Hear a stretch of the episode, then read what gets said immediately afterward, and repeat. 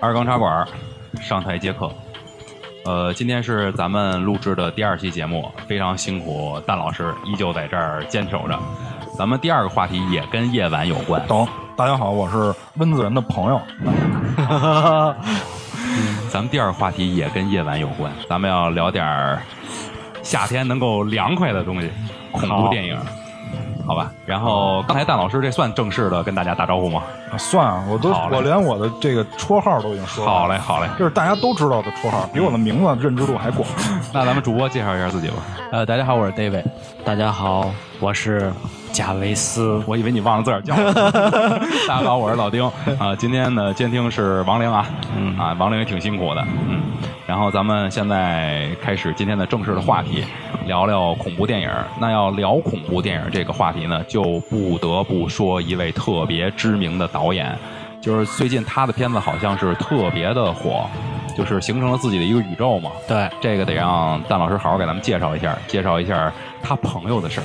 对，就是人子吧，是这样，就是人子人呢？人子，我 我们都知道这人子是拍这个恐怖片出身的，因为我们关系到了，我可以这么称呼他啊。我们这关系到了，所以就是他拍恐怖片出身的话呢，也就是我之前在其他音频里边也也提到了，他的学的专业是这个跟民族有关的，就是一些民族民族文化，然后一些民族传统，这是他毕业的一个专业，所以他的专业对他拍恐怖片是有一个非常强大的理论基础的，他有很多。电影的内容，包括情节，都是从某些文化里边提提炼出来的。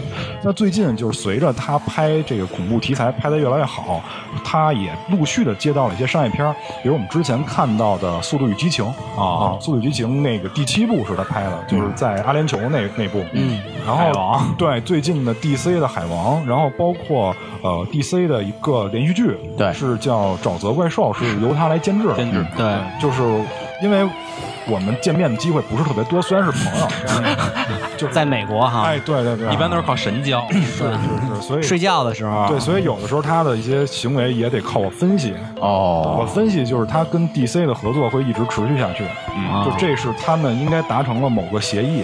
嗯。呃，因为我们也都知道 DC 有一个强大的竞品就是漫威，所以 DC 肯定也是在陆续的招兵买马，为了对抗漫威下一步动作啊呃包括之前漫威发布的很多新的片子，不管是电影也好，还是连续剧也好，发布了非常多。那 DC 以什么来对抗呢？我觉得是他现在在储备自己的力量。嗯那温导肯定是他最重要的一个，子弹怎么说呢？算先锋官吧。啊，然后温导呢，为了我觉得光靠他一个人肯定也是不够的，因为漫威的导演也是非常多的，他也不是光这个新导，是吧？还有若干导演跟他一块儿配合，把漫威烘托起来。所以温导呢，势必他也离不开这个练兵的一些工作，包括他的一些呃朋友也好，兄弟也好，还是徒弟也好。他现在周围的这些人，他都在陆续的开始为他们这个后续的工作开始磨练，呃，比如像招魂宇宙，很明显就是他在为练兵去做的准备。我们之前所看到的修女，呃，是明确的招魂宇宙里边的一员，包括今天那个大卫老师一会儿要介绍的哭泣女人，这个也是明确招魂宇宙中的一员，包括我们可能未来将要看到的安娜贝尔第三集，这些都会录入到这个招魂宇宙里边。那么导演都不是温子仁，就是有一些片子是温导来做监制。他做监制的目的，第一肯定是为了把控片子质量，第二肯定也是为了看他的这些朋友也好，还是同事也好，推人嘛，哎，对对对，推出一些新人，然后以他的名头去带，去把这些人往就是带出来，带出道，然后让他们有自己的这个在影视行业有自己一席之地吧。因为我们都知道，像咱们就举个例子，比如安娜贝尔的那个导演，实际上是他之前拍片子的摄影师，就是有很多种关系。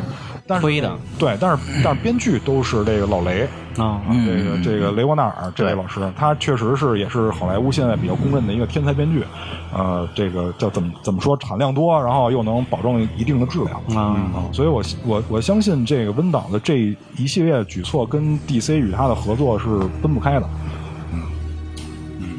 咱们刚才听这个蛋老师讲了讲他朋友的故事，对但是嗯我觉得有一点是什么呀？就是如果你要是看这个电影，或者说看他这个恐怖宇宙这个系列，就先得去了解一个那些原型的故事。嗯。嗯，就是咱们都知道，沃伦夫妇最近在网上好像说的也比较多，因为去世了。对，嗯。就是这两个人现在都已经去世了嘛。嗯。但是他们留下的，其实我看网上有人评论啊，是一笔很大的财富，因为他这一辈子总共是调查过上万件的这种灵异事件。啊。然后呢，就有好多总结的一些东西啊，让后人看，包括你看温导他也是看了他那里边好多的东西和去呃他提到的一些实景去去拍摄这些电影，才会获得这种效果。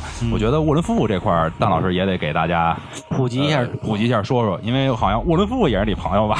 沃伦夫妇这不敢说，因为人家毕竟现在已经参加地下工作了，做股了，做股这个啊，对对对，他已经做股了。然后这两个人是这样，这两个人他的就是肯定比我们岁数要大很多。呃，他们其实是得到教会支持了，就是沃伦夫妇是教会唯一指定的除灵师，就是他们教会体系以外的。比如，因为教会我们都知道，就是除灵师一般是由神父来来来来来出面，就有点像我们那个出马什么这种感觉。但是呢，就是教会由于一些特殊时期的原因，这个一会儿我们都会介绍到。嗯，他呢，就是神父你，你想去除灵，也必须要得到教会的支持或者教会的同意。认可，对，但是沃伦夫妇这两个人呢，是完全游离于这个体系之外的。就是接外活的。哎，就可以这么理解。但是他们又是这个行业里边最专业的，嗯啊，也是唯一被教会认可的，就相当于比如说我这里边有一个特殊的授权似的，就像特许经营一样，但只给这两个人。然后这两个人呢，在除灵的过程中，把他们的案案件也都记录下来，所以他们是有一本叫《沃伦夫妇探案集》。嗯，呃，温导在跟他们就是合作以后拍的《招魂一》跟《招魂二》，呃，这夫妇两人看完了一跟二以后，对温导的这个作品是赞赏有加的，所以他们把这个探案集留给了温导。这对哦。温导来说是一笔非常财富财富了，对对对，所以也就意味着我们未来所看到的所有的《招魂宇宙》里面的题材，都是。可能都来自于探案集里面，啊包括我们即将上映的《驼背人》啊，驼背人，啊，驼背人就是跟修女一块儿在招魂里出现的这个驼背人、哦啊，这些都是有可能是探案集里边的内容。啊。而且我们在这个像修女这种作品里是能明确看到跟招魂这个电影主线故事的互动的。嗯嗯，而且这次的这个安娜贝尔第三集里边，沃伦夫妇会出现。哦，真人出来了，呃，不，不是真人，就是那两个演员，因为那真人已经做古了，就是这两个演员。真人出来有点刺激了，那那可能是以一些灵体的形态出现，就是说这两个演员是首次，就是以以以主线主人公的身份加入到这个外延剧里面，就是外延的影片里面，这是头一次。嗯，所以我觉得这个安娜贝尔第三集应该会比较精彩，然后我比较期待驼背人。啊，驼背人。嗯。然后我呢，就是再给邓老师补充几句，就是刚才刚才说了这个沃伦夫妇整个一个大致的经过吧，但是我也看了看这个资料，这对夫妇其实我觉得他们从事这个行业还是一挺浪漫的事儿。为什么这么说呢？就是最早说这个艾迪和这个罗琳他们俩十六岁是认识的，啊认识完了以后呢就相恋了，俩人在一块儿，然后呢一下就是这么多年一生一世嘛。然后他们俩之前好像说是艾迪呃画画当过，不是最早是海员，是是是参军了，是一个海军。然后后来他就退伍了以后去画画。然后画画，因为这个罗琳他有一个什么特特异功能呢？他就是阴阳眼，他能看到看到那什么他能通灵。嗯，然后呢，他就是最早是带着这个艾迪去画了好多这种就是鬼屋啊，对这种这种哦房子。然后呢，包括呃就是他们俩在路上，就是画完了以后就卖卖，比如说几美元，卖完了以后两个人够加油，够这个吃饭的钱。然后呢，俩人继续开着这车去旅行。当时说特逗，是花了十五美金。还是多少钱？说还是分期，说买了一辆特老的一个老爷车，然后俩人是每周还五块钱，还是还多少钱？然后呢，就是开着这个车去去环游去环游，然后去啊画这些鬼屋。我觉得当时说这还是真是挺有意思的，觉得他们当时那生活。挺浪漫的，让人但是也是那会儿就是物物质的欲望不像现在那么那么强烈那么啊，你像现在你说你让老贾跟他媳妇儿他俩，估计他媳妇儿买一残模他，媳妇儿不会把他 铲了，虽然我估计不乐意是吧？你这鬼屋画的再好也没有用，因为这个东西说白了，他那一幅画就卖几块钱，也只够吃个热狗，然后加个油之类的这种东西，他等实际上是没有积蓄的。对但是后来也是因为他们安定下来以后，呃，说白了就是任何一个行业里边的这个所谓的专业人士，他必须得有一两件事儿能挑起他们的这个名声。哎，我就是让你帮我说说这个，因为我之前看的时候，他有几个就是公认的，在他上面排就是前三的这种，就是探案排前三那种事件，他去当时去就是呃调查的这种事儿，然后让这个大老师给咱们说说。我我之前聊过这个事儿，就是之前在那个《招魂》主线的里边那个那个农场那个事件是是其中一个，呃，实际上就是那个农场主的一个诅咒，就是反正这个是这样，就是这我先说明白一件事儿啊，就是。都都是故事啊，对，都都是都是故事，就是大家别当真。电影电影，哎，对，就当故事听，因为这个应该跟《探案集》里边偏离的不是特别多。这也是《招魂》的一个主线内容啊。实际上，《招魂》呃一跟二内容，呃一吧，就是主主要说一吧，一的内容实际上就是那个农场主，嗯，就是农场主的，因为这个怎么着，反正迫害了一个女性，那女性好像是他小三儿什么的，反正跟他有点关系。完了死了以后，他。吊死在农场里边的一棵树上，然后诅咒这片土地上的所有小孩儿。嗯，于是就有了这个一的故事。嗯，就是实际上他们在案件里边对抗的也都是恶灵。呃，最主要、最主要、最主要的是为什么教会会支持他？其实案件是一个，然后最主要的是官方官方对他的这种认可。嗯，就是教会的一种衰衰败啊，是跟教会衰败是有关的，因为能力的下降。因为这个在十九世纪以后吧。就是因为我们也知道有这个教会的第二次觉醒，出现了新教，对，新教里边又分了很多教派，实际上对原始教会冲击是比较大的。嗯，再加上这件事儿呢是在美国发生的，嗯美国呢，美国的教会有相当一部分是从欧洲传过来的。对，那后来随着。南北战争，然后随着各种的这个革命运动，尤其是只要跟工业、跟现代化、跟工业、跟现代化有关的所有革命，基本上都会对教会产生冲击，所以教会实际上是相对会衰败的。嗯，那么在这种情况下，教会也希望让自己在世界上有一席之地。他们既然你教会有光就要有暗嘛，那这些东西其实是暗的最主要的一个体现，所以他们有时候也会对这种事儿比较暧昧。他们。不一定说承认这种事儿一定不在，它是一种精神控制的方式。哎，对对对，他也必须要让人了解到这个世界上需要我们，所以他会有这样的一些举措，把沃伦夫妇推到前面。呃，包括这个，这刚才我说那个农场那是第一个，然后包括《招魂》第二集那个，他应该在前半集讲的是一个地下室的事儿，就是也是两口子，然后搬到某个搬到某个屋子以后，然后就产生了一些怪异的现象，就是因为他搬到的那个家呀，每到一定时间好像就要死人，就是每个搬到那儿的人。过不了多久就一定会搬走，因为会出现一些非常诡异的事儿。啊，然后有两口有有有一对夫妻呢，就是图那个房租很便宜，嗯，比如周围房价都十万块钱一平米，这儿八百，哦，那可以，对吧？你肯定你。就有的人他就图钱嘛，说这个价格我能接受，我就愣进去住呗。对，然后不信邪，然后进去以后就发现很多奇怪的事儿，比如他们在地下室发现了一些这个房屋蓝图上根本没有出现的空间，然后然后有一些隔断，实际上也是在蓝图里没出现，但是被一些遮挡物遮挡住了，比如说柜子还是衣物遮挡住了。然后他们拿开以后，发现里边有一些诡异的物体，反正就破旧的箱子之类的啊，反正有一些杂物这种东西，他们就觉得很奇怪。然后这两个人后来好像据邻居反映说性格大变，然后经常的吵架还是怎么着，还还好像还动了手，就是有很多这种离奇的事发生。但是但是我们话说回来，这个呃解释很多，就是我们可以是以。灵异的角度去理解，也可以以科学的角度去，也可以以走进科学的这方法去理解。反正，呃，怎么说呢？就看你信什么。这东西还是看你信什么。对，嗯。呃，沃伦夫妇的故事，我相信未来还会继续。他他有一个，我不知道在这个，因为我看比较少啊，在这个电影里有没有体现？就是他最知名的一个叫阿米蒂维尔事件，就是那个叫什么迪福那个人杀了一家六口，自己家里六口，然后所有的人都是冲下啊那个那个那个事件，我看完了以后是说，目前为止是大家公认他沃伦夫妇这个事件里排名第一的，但是我不知道在这个电影里有没有体现？没有，好像没有过，没有主讲这故事提了一嘴，在我记得是在。第一集还是第二集里边，也就前几分钟，嗯，讲了这么一个事儿，实际上是为了把沃伦夫妇引进来。啊，我我我相信啊，就是因为探案集里边的故事实在太多了。对，我们现在所看到的招魂宇宙仅仅是冰山一角。对，毕竟他这个要用一个电影时间去讲那么一个故事嘛。呃，这样的话，一个故事才能讲透嘛。对那未来我相信这个人子对钱也没有仇，对吧？嗯肯定我相信他会继续把这个系列做下去。对啊，呃，请大家给他一些时间啊。对 官方这个，对对哎，我对记得 David 曾经跟我聊过这个，就是沃伦夫妇的这些呃拍摄的这些电影，包括《温子仁招魂》系列，他有一个见解，当时我觉得挺好的，就是说，呃，他的电影好多都是跟家庭有关。对对，那个那个你你能给大伙儿说说吗？呃就是什么状态的？对，因为我我也是比较喜欢看温子仁的电影，然后就是，但是我发现一个问题，就是他所有的。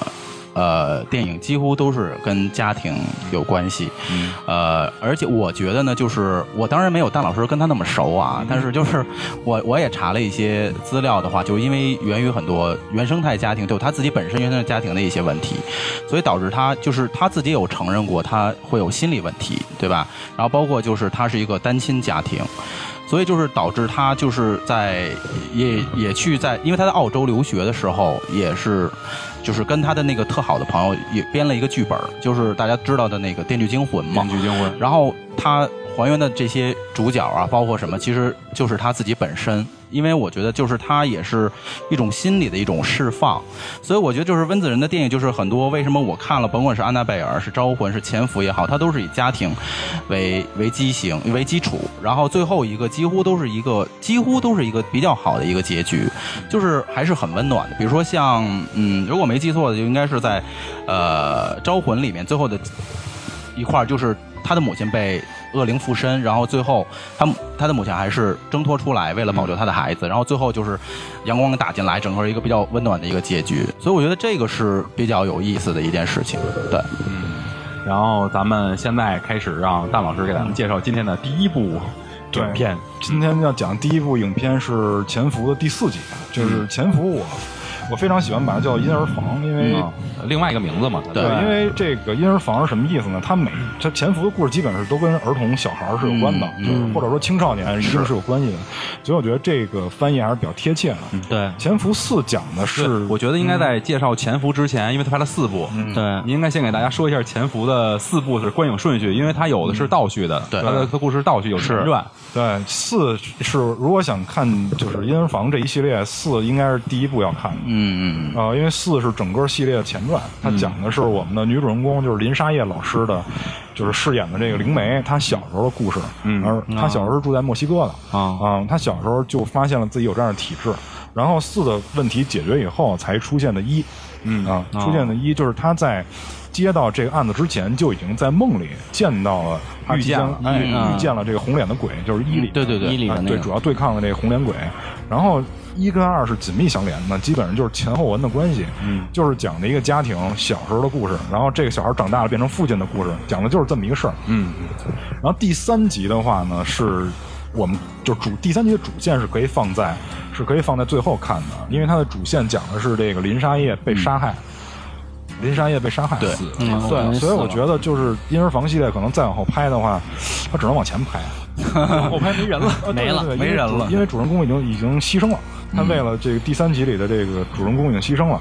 但是第三集里边的，就是有一段呢，又可以放到一跟二之前看，因为也是讲他就是处理一之前的故事，啊，所以就是比较乱。它这里边基本都是插叙来讲的。就都得看了，反正啊，就是都得看。你要你要，就你一部都没法落。你要想把这补全了，就是四集都得看。啊，我先说一下那个《潜伏》。《潜伏》是呃讲的林沙叶小时候在墨西哥发生的一些事儿。他的父亲是一个军官，呃，讲的是五十年代。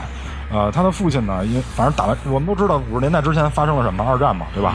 这个二战打完了以后，父亲反正还是一个军官服役的状态，因为他一直在穿着那身军装，在家看电视。然后，呃，我们能发现林沙叶他从小时候就开始有了一些灵灵异的能力，他能看到吗？哎特殊能力能看到一些这个别人看不到的事用咱们那个比较接地气的话说，就是小孩眼睛干净，嗯是吧？就能看见 能看那些别人看不到的东西。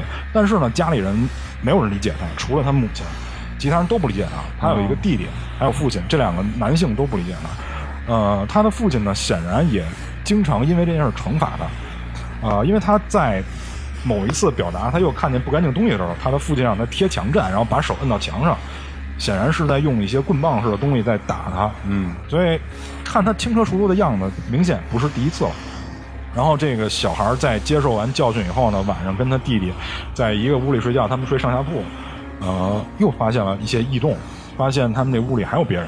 嗯，然后他的弟弟就会非常的害怕。我们这时候就可以看出，姐弟俩虽然说是亲生的姐弟俩，但是完全是对灵异现象完全是不同的表现。天赋，哎，对他弟弟啊，我我感觉啊，他弟弟是能听见，但是看不见，嗯就是能听到一些异动，但是看不见这个灵体。啊他姐姐呢是完全能够看到连听带看都都能感受到的。哎，对，所以弟弟就吓得吓得一团，然后躲到这个被窝里，然后姐姐这时候就是就还跟那灵体说说没事，你出来呗。聊天呢，出来待会儿。哎，我觉得这孩子就是这厉害厉害，从小时候就能看。对啊，我说这要我当时肯定疯了，来，出出来咱撸会儿串儿去。哎，真的让我肯定疯了当时。然后那姐姐还说没事，出来吧。聊聊天儿啊，对，我知道你在这儿，没事儿。说那个，我把你介绍给我弟。我操，我说这个可以，弟都吓尿了。当然我要是他弟，我也受 不了。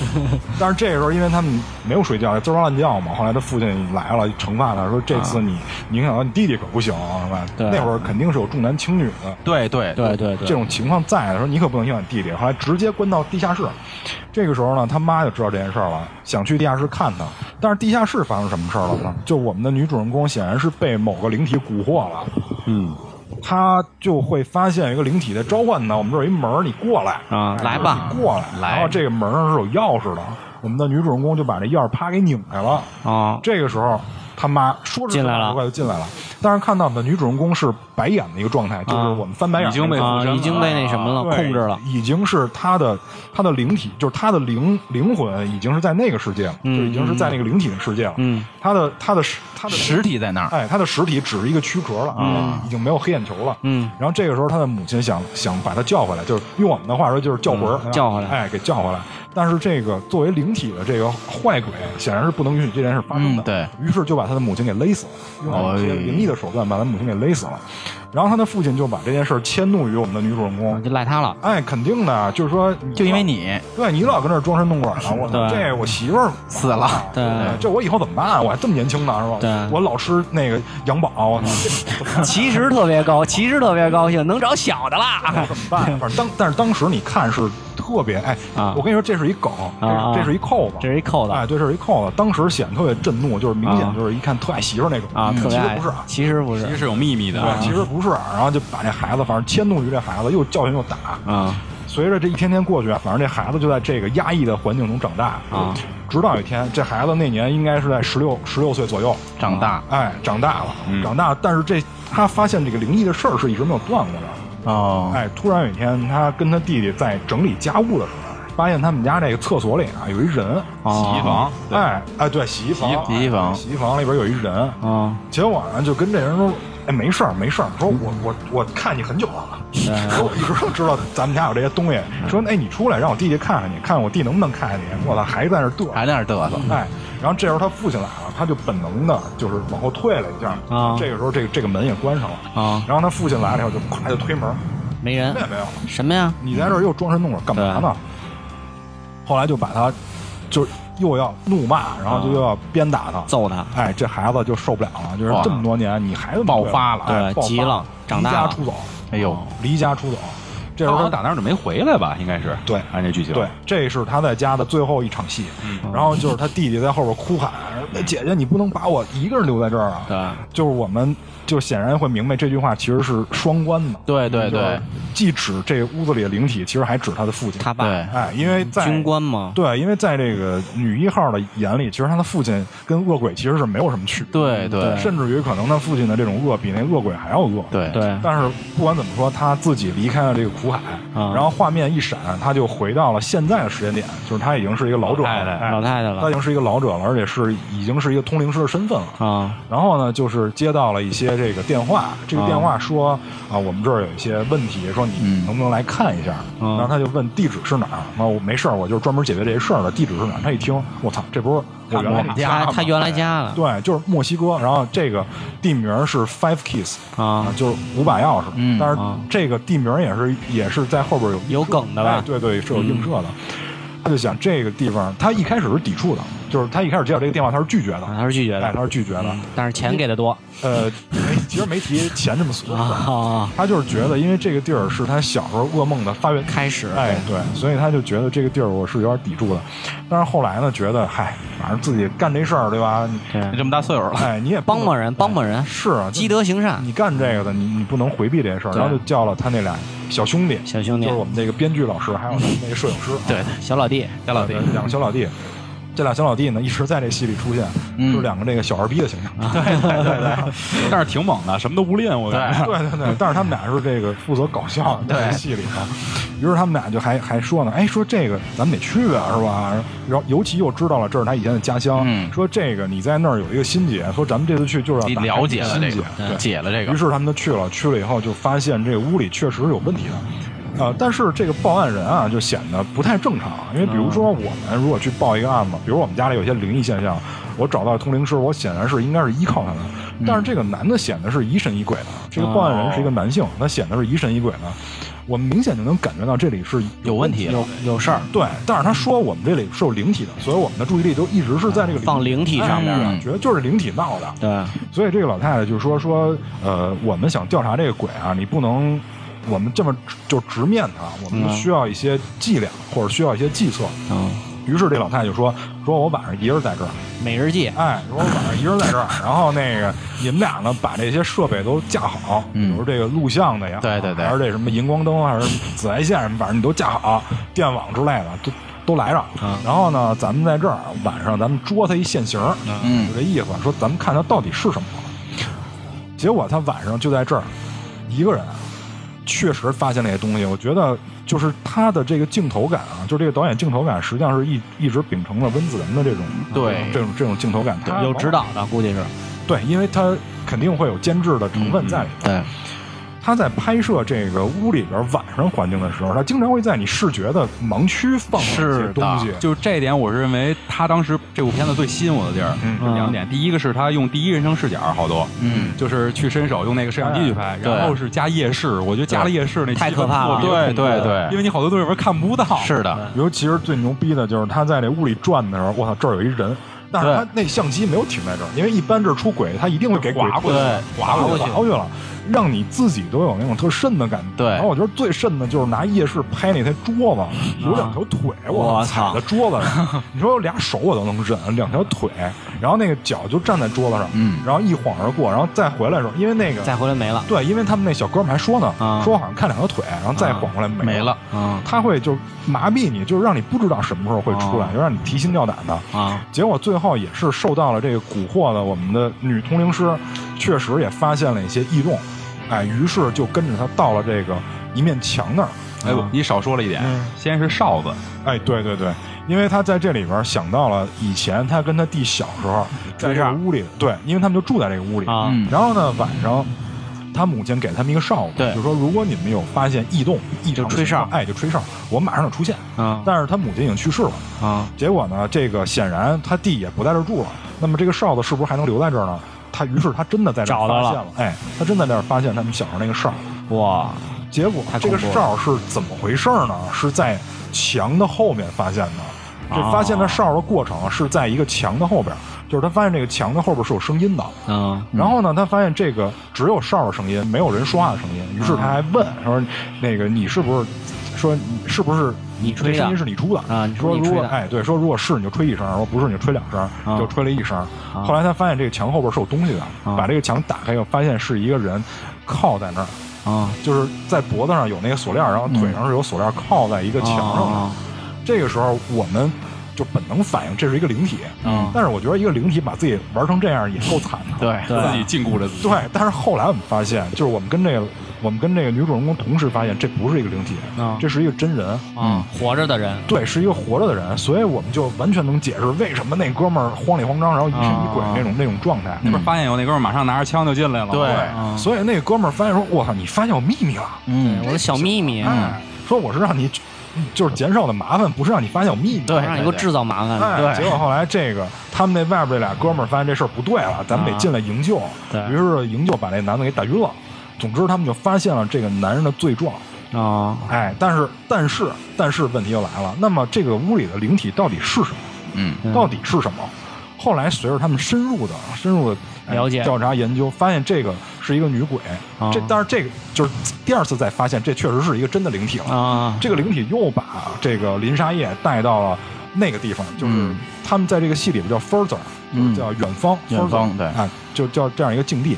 他们进去以后，这个林沙叶就发现了一些比较牛逼的现象，他发现了自己的小时候，啊这个就跟就是潜伏前两集里边的叙事是完全一样的，就是在潜伏的设定里，这个 further 是没有时间概念的，嗯所以那个帕特里克在演潜伏一二的时候，能在 further 里边发现自己小时候，对。啊。林沙叶也在这里也在里看是的着哎，对，也发现自己小时候，这个小时候的自己是表现的非常惊慌的，嗯。于是他就跟自己说说你不用害怕，别怕。哎，说你不用害怕，这个东西存在就存在了，没事儿，我们得战胜它，对吧？就是他意志力也坚强，大概劝了他两句，于是我们就就能闪回到一开始的那个镜头，就是他怎么在这房子里能就是有勇气活下来嘛，就就是这样，其实是自己劝了自己。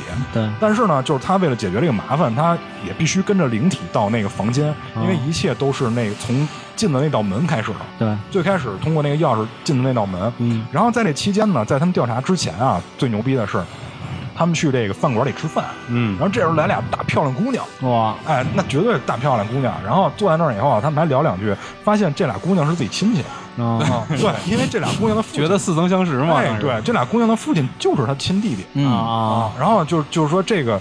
你他弟弟就质问他说：“你为什么要回来？你把我丢给这样一个恶魔。”其实是说他爸，说对他爸于心说你于于心何何忍啊？对吧？你你你你让我背负了这么多的这个痛苦，我说我不理你，然后就带着俩姑娘走走了，然后他们仨还晚上去找那个哨儿，结果没找着，他姑娘还被那个怪给锁了喉咙。啊嗯。啊！因为这个，因为这个片儿叫什么“索命亡灵”，他用那个锁是上锁的锁，上锁的锁，对他那个亡灵的那五个手指头是五把钥匙，就是他只要在你的喉咙上一转，你就发不出任何声音了，就有点像我们的点穴，嗯。他点了那哑穴。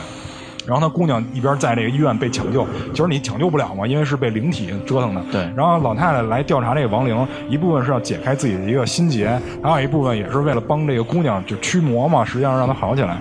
结果到这儿以后就发现了，又发现了这个这个这个手都是钥匙的这个哦最终 BOSS，嗯哎发现这个最终 BOSS，但是他我们发现这个最终 BOSS 好像打这个老太太能打得一愣一愣的，所以这个老太太一直在 further 里没有出来。啊然后于是这个二女儿，就是这个这他弟弟的二女儿，就说其实我也是这个。太能看哎了，就是我也是这个通灵师有灵媒体质，嗯其实这能玩遗传的，嗯于是就让这两个年轻的兄弟把他催眠进了这个 further 里边，嗯然后他在这里边想去救这个林沙叶出来，嗯结果呢，他在这里边游荡的时候，发现林沙叶被被困在这里边了，啊他把林沙叶就是他们汇合了以后，反正也被这个鬼揍了。啊后来呢是怎么回事呢？是因为这个哨子，因为他们在这个里边发现了。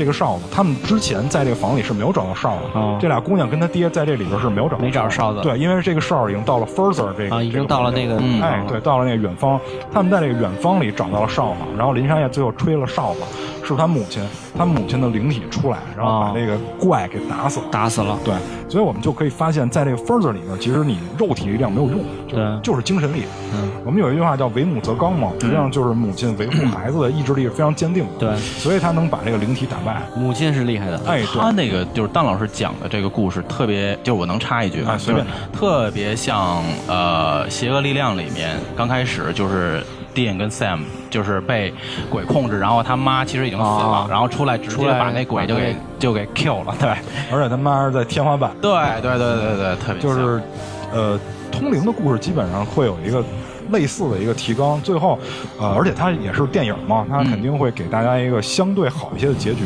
嗯总之就是他们把这个灵体打败以后，但是这故事没有结束，就是林沙叶在回到家里以后开始做噩梦，这个这个梦境里边是一个红脸的鬼，嗯然后他看见这个红脸鬼，我一下就惊醒了。这时候突然就来了一个电话，说你是那谁吗？他说哦，对我我是。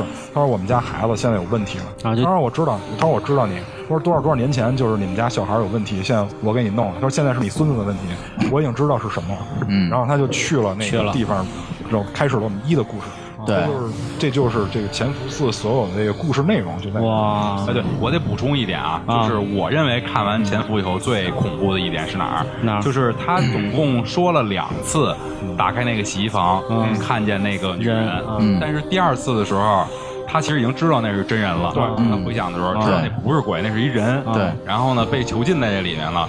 结果呢，他父亲不就来了吗？他父亲其实也看见了，那那那女的就在那边上那儿揪着呢，啊然后他就愣告诉自个儿没看见，叭就把门关上了。我觉得这点儿让我觉得特恐怖。为什么？就是人的恐怖感有时候跟灵体的恐怖感完全不一样，因为人有那种就是人心邪恶的那种状态。嗯，其实他不是，他们不是，就是这两两代人，等于是他父亲和这个后来这个这屋子的主人，嗯。不是都是被那个那个最后那 boss 给控制了吗？啊就是他们等于是囚禁一些都在囚禁来供养那个、啊那个最终的那个 boss 嘛，这点让我是觉得特恐怖的一点。这就是其实是史蒂芬金的那种恐怖，嗯。他在人性上挖掘恐怖点。而且还有一个就是，就是林沙叶在找那个哨子的过程中，他们是从有一有一个环节是从下水道进去以后，发现了下水道里边有一个箱子，好多箱子，然后他一开始先发现了一个，然后打开以后发现是那个被害的女性，他觉得我操，这人怎么那么，就反正我都替他骂出来了，我操，这没人性。一转头一摞箱子，嗯，全是。对，就是这个箱子里显然是有现任房主做的一些，还有还有之前有嗯。对，所以就是他在就是这种后怕，这绝对是一种后怕，因为他们对陌生的女性做成这种事儿，当然是被那个亡灵蛊惑，这这是一方面。第二个就是为什么这种人能被蛊惑，就是我特别想讨论这些问题，就是呃，精神薄弱吗？就是婴儿婴儿房讲的很多是跟小孩儿相关的，那为什么小孩儿容易被这些东西蛊惑，或者说部分成年人也容易被这些东西蛊惑？嗯我觉得还是内心吧，他内心的一种坚定力，因为这个嗯灵体往往在控制一个人的时候，嗯只要你的内心不够坚定，嗯那么他就能够随心所欲的去控制你。比如说像上身呀、这类东西，为什么会有？就是因为你的磁场薄弱，包括你的身体啊比较嗯健康啊比较薄弱。呃，尤其是小孩儿，他的身体健康程度不像成年人那么那么壮，嗯。所以小孩儿和女人，包括还有一些就是像这种本身有邪念的一些男性，特别容易被出现这种情况，就是被上身，因为他们都是有缺陷的，然后好被这个真正的呃不管是恶灵啊还是灵体啊去控制的。嗯。所以说这里边是有这么一个因素在的，就是他们是这个群体为什么特别容易被控制，是这么一点。我我我我说一个跟这个不太有关的，就是说一个科学点儿的，嗯就是半科学啊，半科学半迷信的。因为在这个故事的设定里，人是能被上身的啊。就是我们以这个为基础来聊，就是小孩儿，嗯，就是你们要知道一个问题，就是唆使小孩儿犯罪为什么那么容易？嗯，就是因为小孩儿没有明确是非观。对我们应该都知道索马里，索马里这个地方是。就是有一些人是非常可恨的，他们甚至训练小孩杀人。对我可以明确告诉你，我可以明确告诉你，让小孩杀人比让成年人杀人容易的多得多。嗯嗯而且像很多那种特别落后的地区，就那些恐怖分子聚集，他们会唆使小孩去虐杀、虐杀人同类，就是虐杀俘虏。就是小孩他们首先小孩的可塑性，就是我是从心理方面来解答这个问题，我不是从身体方面，我从心理方面，就是小孩儿的可塑性是非常强的。我说这句话是有理论依据的，嗯，就是我之前看过一本书，是这个叫 Now Found Your Strength，就是现在发现的优势，嗯，这个是有一个叫盖洛普。盖洛普是从四十年代就开始研究心理的一个机构，当然这个创始人是叫叫什么什么盖洛普我忘了，他一直在研究这个人身体的一些状况。他发现一个问题，就是人小时候就是从他肯定是从胚胎慢慢慢慢长成成人的，在这个胚胎形成的过程中，到刚出生多少周十几周的时候，人类的所有神经是完全搭在一起的，就是这个时候的小孩是具备人类所有天赋的。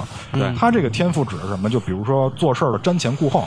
这个时候，小孩如果能思考的话，他思考的问题是既瞻前又顾后的。嗯，然后他要有这种完美性，他要有协调性，他有很多这种我们呃成年人缺失的一些天赋。但是随着人类的自保，就是如果你这些都考虑进去的话，你事儿是没法做的。嗯，所以他会有些神经是慢慢慢慢退化的，退化所以才形成了我们现在人的各现在的哎，对，人各有志，或者每个人形意识形态是不一样的，就是因为这些神经在退化。嗯，这两根神经没搭到一块儿，你的这个天赋就没有了。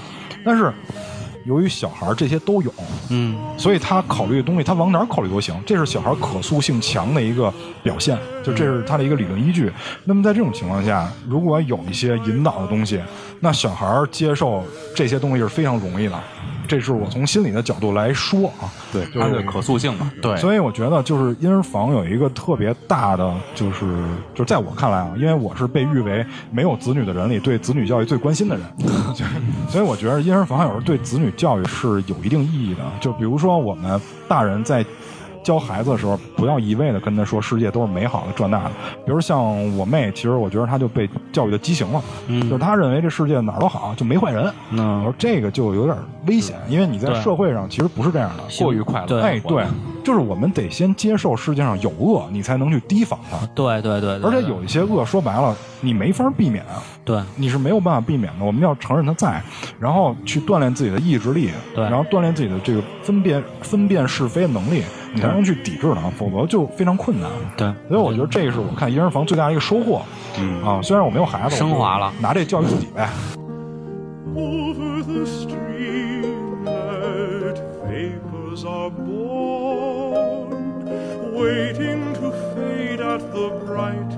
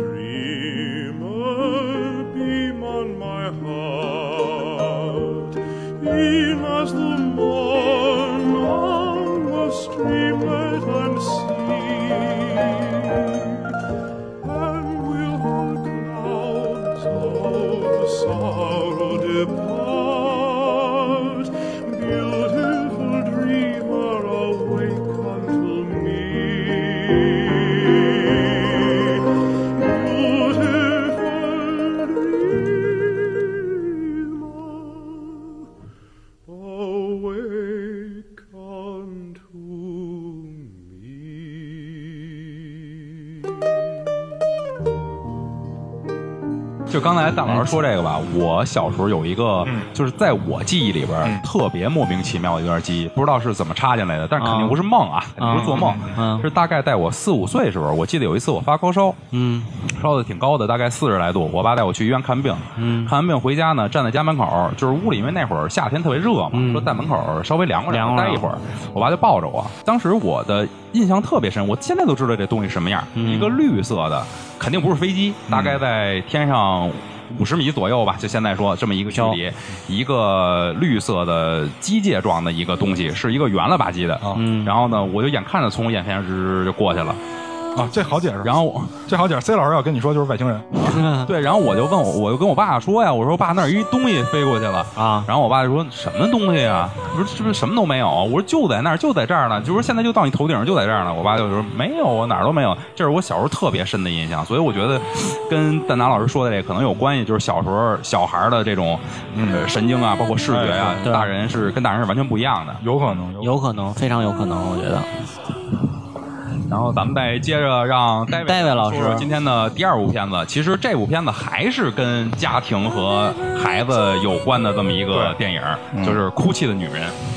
对这个《哭泣女人的诅咒》，其实也是因为关注它，也是因为是温子仁监制的电影嘛。然后那海报还是挺有特色的，就一穿白纱的一个女人。La Luna，对对对对对。然后呃，大概看完这个电影，其实这个故事其实呃，按照恐怖片来说呢，就是一个很正常的套路。对，因为就是他讲了一个就是其实是还是发生在墨西哥的事情，对吧？也不知道墨墨西哥可能也是比较稍微邪一点的事儿，一个国家。他讲的就是一个其实就是开篇的时候就是呃一个小孩在找妈妈和他的弟弟。然后就是发现他的妈妈把他弟弟给给溺死了，然后对溺死了，然后就是他在不停的奔跑，然后他妈就给他逮住了，然后这是应该是一个开始。其实后来我去通过这个我去查来，就是因为这个女的，就是为什么会呃杀死她的这个孩子，就是因为她发现她的老公的不忠呃呃，不是不是，这个点我必须纠正你。啊，这个是墨西哥和美国西部特别特别著名的一个，就是类似于跟咱们说什么那个狼来了那个啊，特别特别著名的这么一个传说。嗯就是拉刘拉娜这个叫什么哭泣哭泣女人一个传说。对这个拉刘拉娜叫什么名字？她叫 Maria。嗯她是一个就是土著，一个土著的居民。嗯，然后呢，她当时爱上了一个西班牙的一个，好像是一个将军吧，一个军人。嗯，然后呢，他们两个人产生了爱情以后，就是一起居住同居了嘛。嗯然后这个人给他生了三个孩子，啊一共生了三个孩子。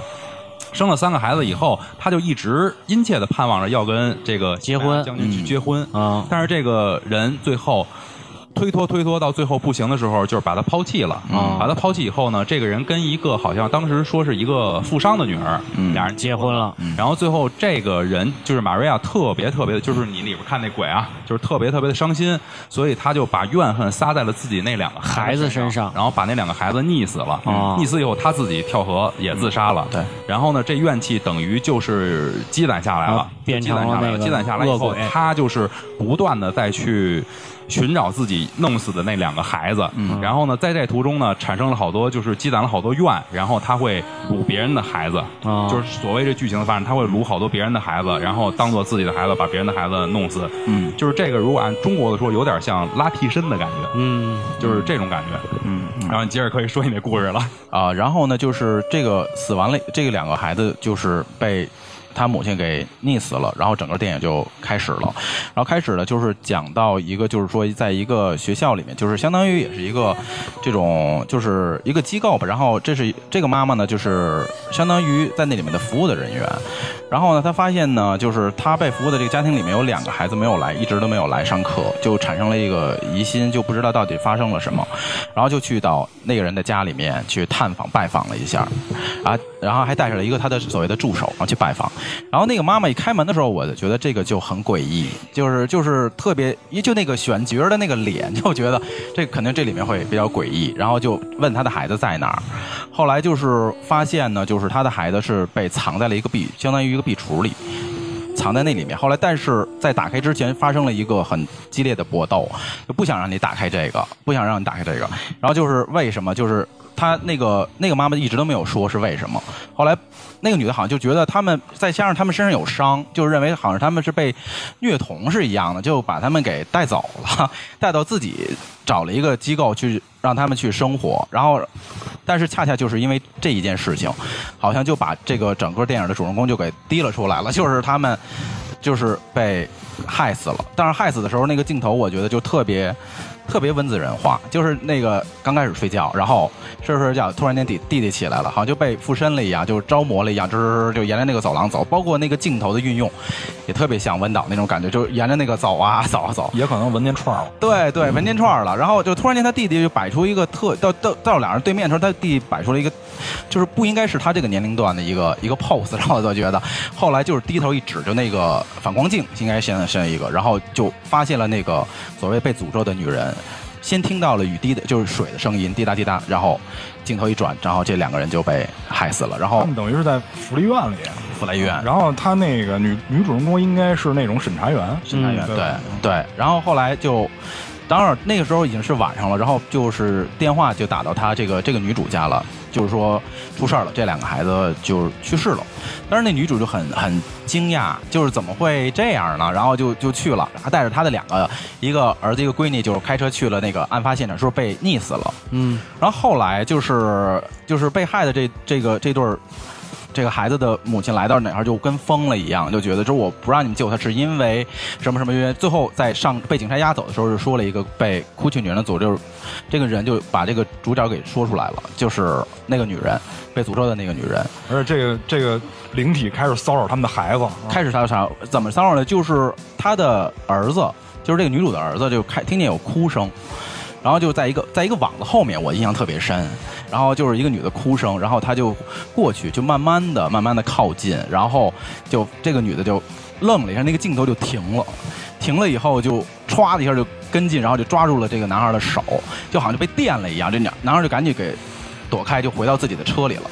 然后在关门的时候，我觉得就是一个一个镜，就是镜子照出来了那个那个女人的那张脸嘛。后来还跟他妹妹说：“你看见了吗？你看见什么了吗？”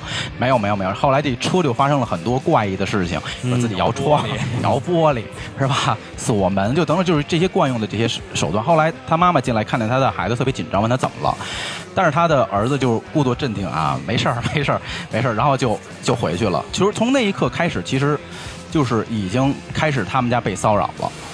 然后就这个开始男孩完了以后呢，就开始就转到了他的女儿身上，是因为也是他们家后院有一个游泳池，那时候我记得在下雨，下雨，然后就是那个女孩呢打着伞那玩儿，然后也听到同样是在一个隔壁的对面听到一个女人的在哭，在那儿哭，然后他就慢慢的靠近，但是他看不到，但是后来他突然间他的雨伞就飞了，然后越来越向泳池靠近。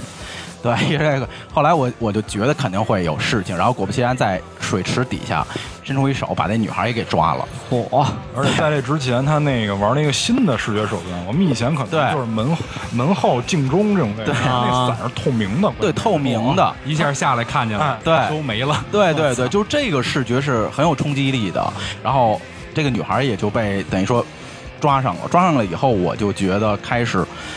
他们家肯定就有事儿，就开始正常的骚扰他们家的两个孩子。然后无论是就是比如说他妈在看整理照片的时候会木马响啊，就是恐怖片的所有元素就都来了。然后风，对吧？这些因素都有了。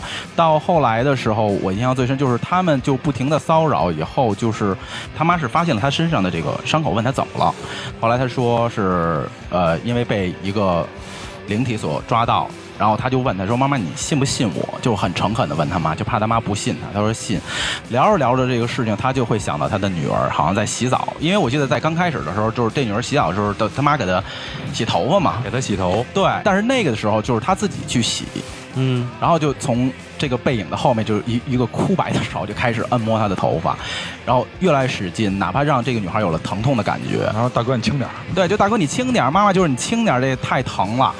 后来说句话就是直接给他摁在水缸里面。哇，后来可能也是因为他妈妈在楼下跟他儿子在交谈，可能就是也会越来越觉得这个事儿不对劲，因为是发现了，可能我会觉得就是洗澡时间有点长，或者太安静了那个。我我都听见声儿了。后来对，后来就是因为有水噼里啪啦打水的声，可能他妈就意识到就冲出去了。冲出去以后，就是把他的女儿给给给救出来了。但是那个是救出来以后，就是两人都惊慌失措。然后第一次现身，可以说就是练那表有真的那个表情出现，就给他妈也吓了一跳。后来就把门锁上，他们就就开始跑。嗯，然后跑完了以后，我他妈就觉得好像这个这个家里就是不能再再待了，然后又去找到就是之前害死的，就是就是间接被他害死的那个母亲去聊天儿就发现就是他妈妈因为手上也被抓的痕迹，也看到那个女人也有去抓的痕迹。就觉得你们家可能就就被盯上了，盯哨就盯上了，你们可能不太好躲。后来就去找到，就是说相当相当于就是当老师之前讲的这种教会，呃，开始这种找这种驱灵来去帮他驱灵，对。然后后来就是这个驱灵过程，就是相当于找了一个呃墨西哥当地的。对吧？然后有这种，比如说像这种呃这种木头啊、十字架呀这种东西来到他家，包括撒的那种呃这种叫盐呢或者银粉，就这种驱鬼的这些这些东西。他一开始就是找教会，然后这对样我们就会发现教会是有很明确的这个除灵规矩的，对。就是我必须要流程化。哎，我必须要申报，对，申报申报，这个我就发现填表熟悉的词儿，哎，报，对申报，然后他说你，但是你这情况可能来不及了，对。我给你介绍一别人吧，对对对。啊，我以为他说那你得你这事儿啊，我看你得加急，介绍一说非常手段，对。介绍一个野路子的，对野路子的。但是那个那个哥们儿来了以后，其实就是我觉得我一正那哥们儿，我老想起毒贩了，毒库，对他好像也毒师里，对对对，而且他也演过《X 档案》的一一个角色，在墨西哥。然后后来就是后面的故事就特别恐怖电影化了，很套路，很简单，就是这个 BOSS 刚开始是打不过的，然后犯了很多让我觉得不可能发生的特别的梗。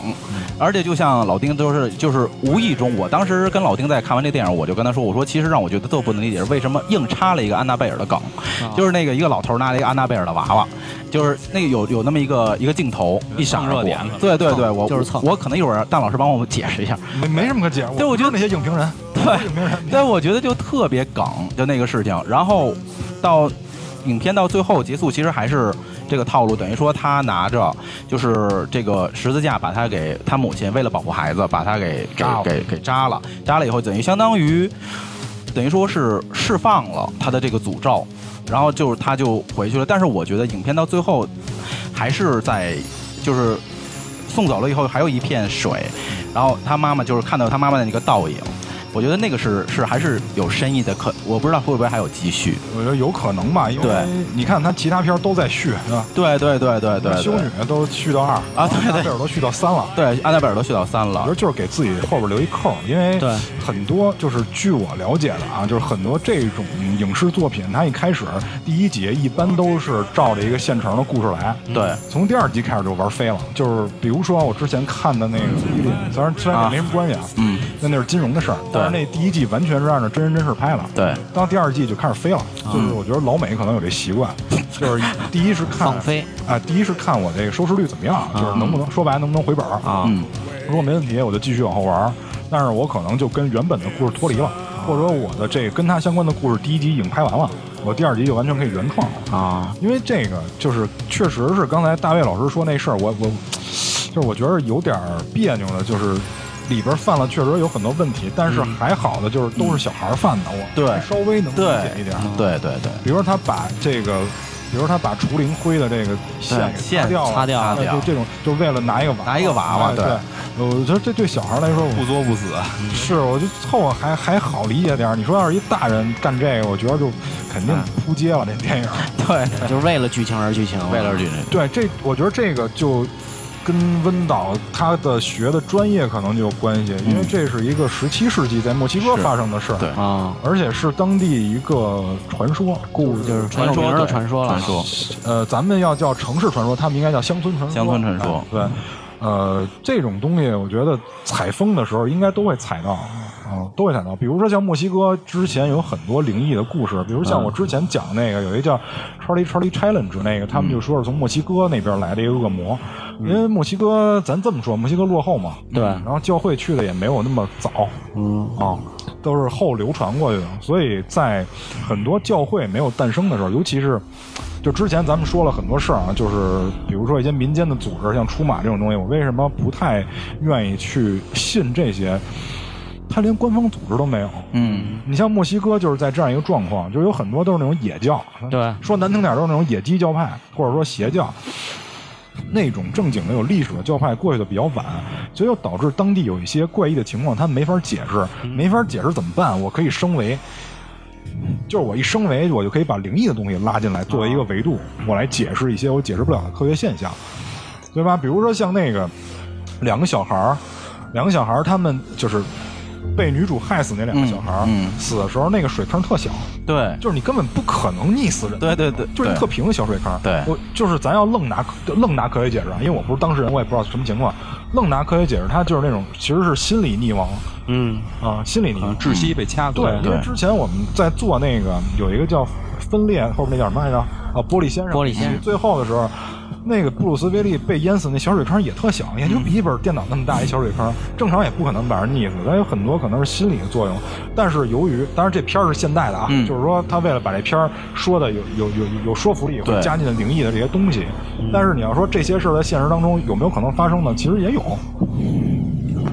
其实也有呃，。现实当中吧，我只能说科学现象不好给大家解释，但是呢，我要给大家说一个事儿，就是要注意，嗯。呃，少去水边儿，嗯。尤其在晚上，嗯，因为这个拉替身大多是水鬼水。呃，对，好朋友是在水里身亡的，好朋友。嗯哎，好朋友是在水里身亡的，他们呢，这个就是被困住，无法去进入下一个轮回，嗯。所以呢，他们要拉一个替身去补他们的位，补完了以后他就能走了，嗯。所以这种情况为什么？但当然这是中西方文化可能有相同的地方，就是这个人也是跟水有关，哎就是中国讲这个替身，大多数也是跟水有关，所以这个东西呢，反正就是可能是有这种共通的地共通的地方吧，我觉得。尤其是那个水后边要是有山的话，我跟你说这个地儿可就特别注意，哦。因为山能兜气儿，啊，是山会兜阴气，嗯。嗯，或者说那个你要住的酒店后边有水有山，就尽最好别住。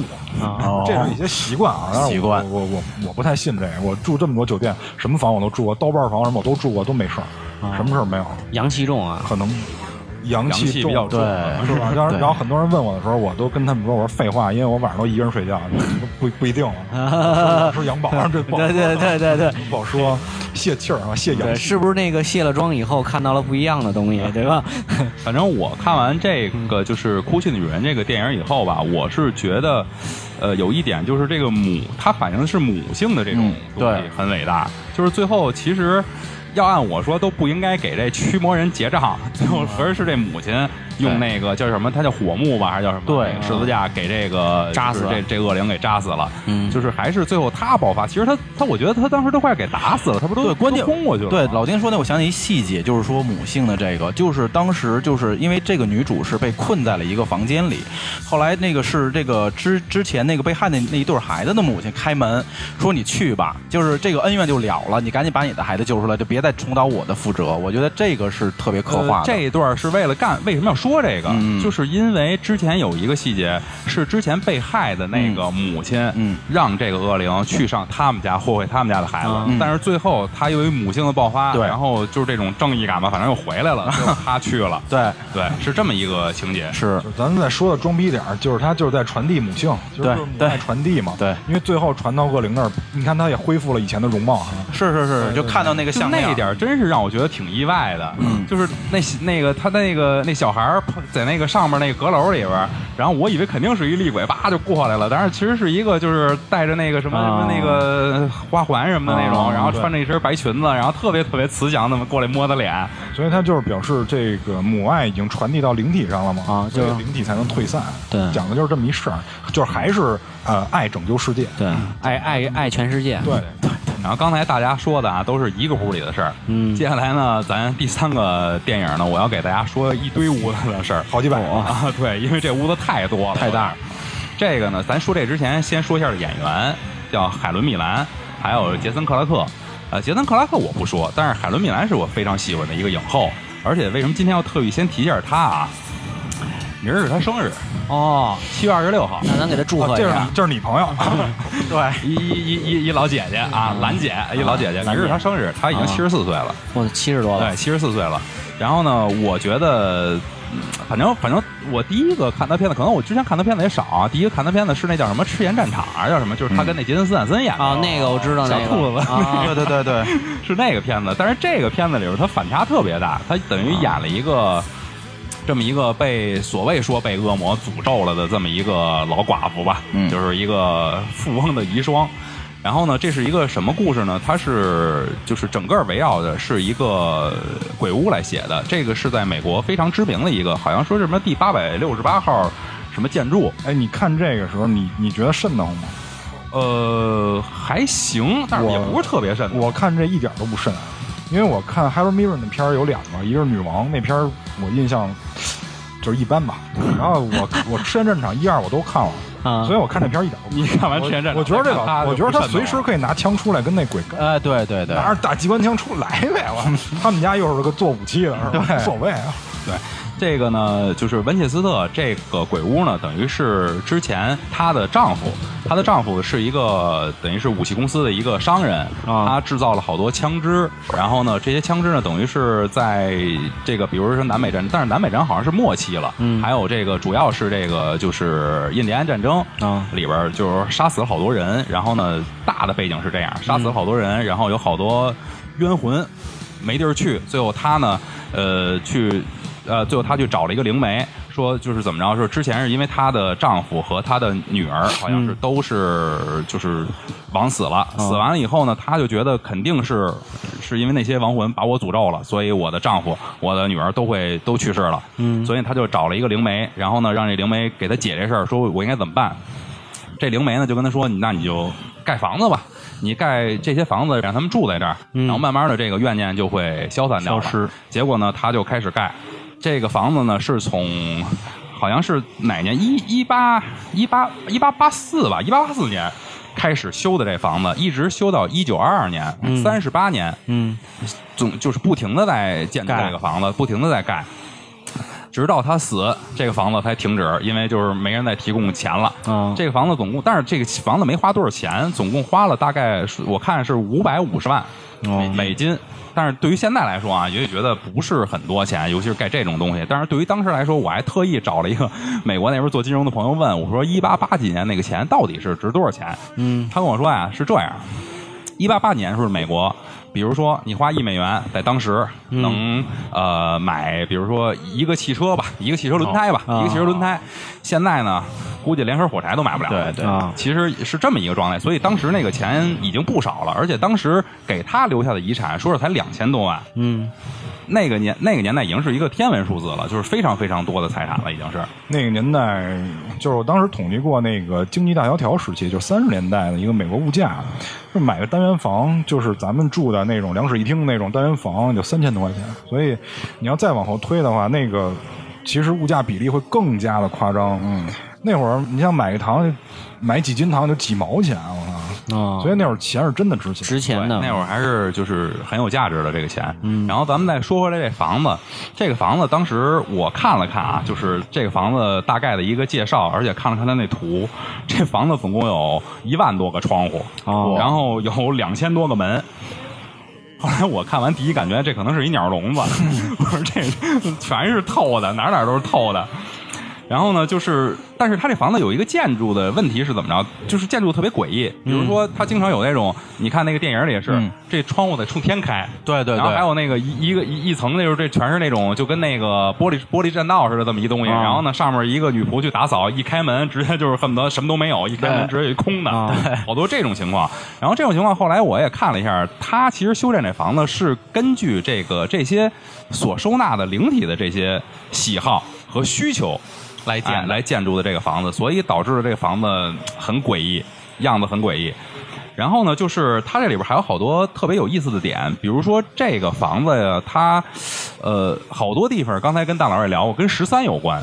嗯，比如他所有就是让这些灵魂居住的这个房子，不是全拿那个木销给钉上吗？嗯所有的上面都钉十三颗钉子，13根儿对，包括他门口的这种就是庭院里边摆放的，就是什么跟那种石材似的那种东西，都是十三个。嗯，然后还有就是他自己本身就是他不是跟那个灵媒聊完天以后，他自己在自己这个屋子里建造了一个叫降降神树的这么一个屋子，就是他不是你看有一个。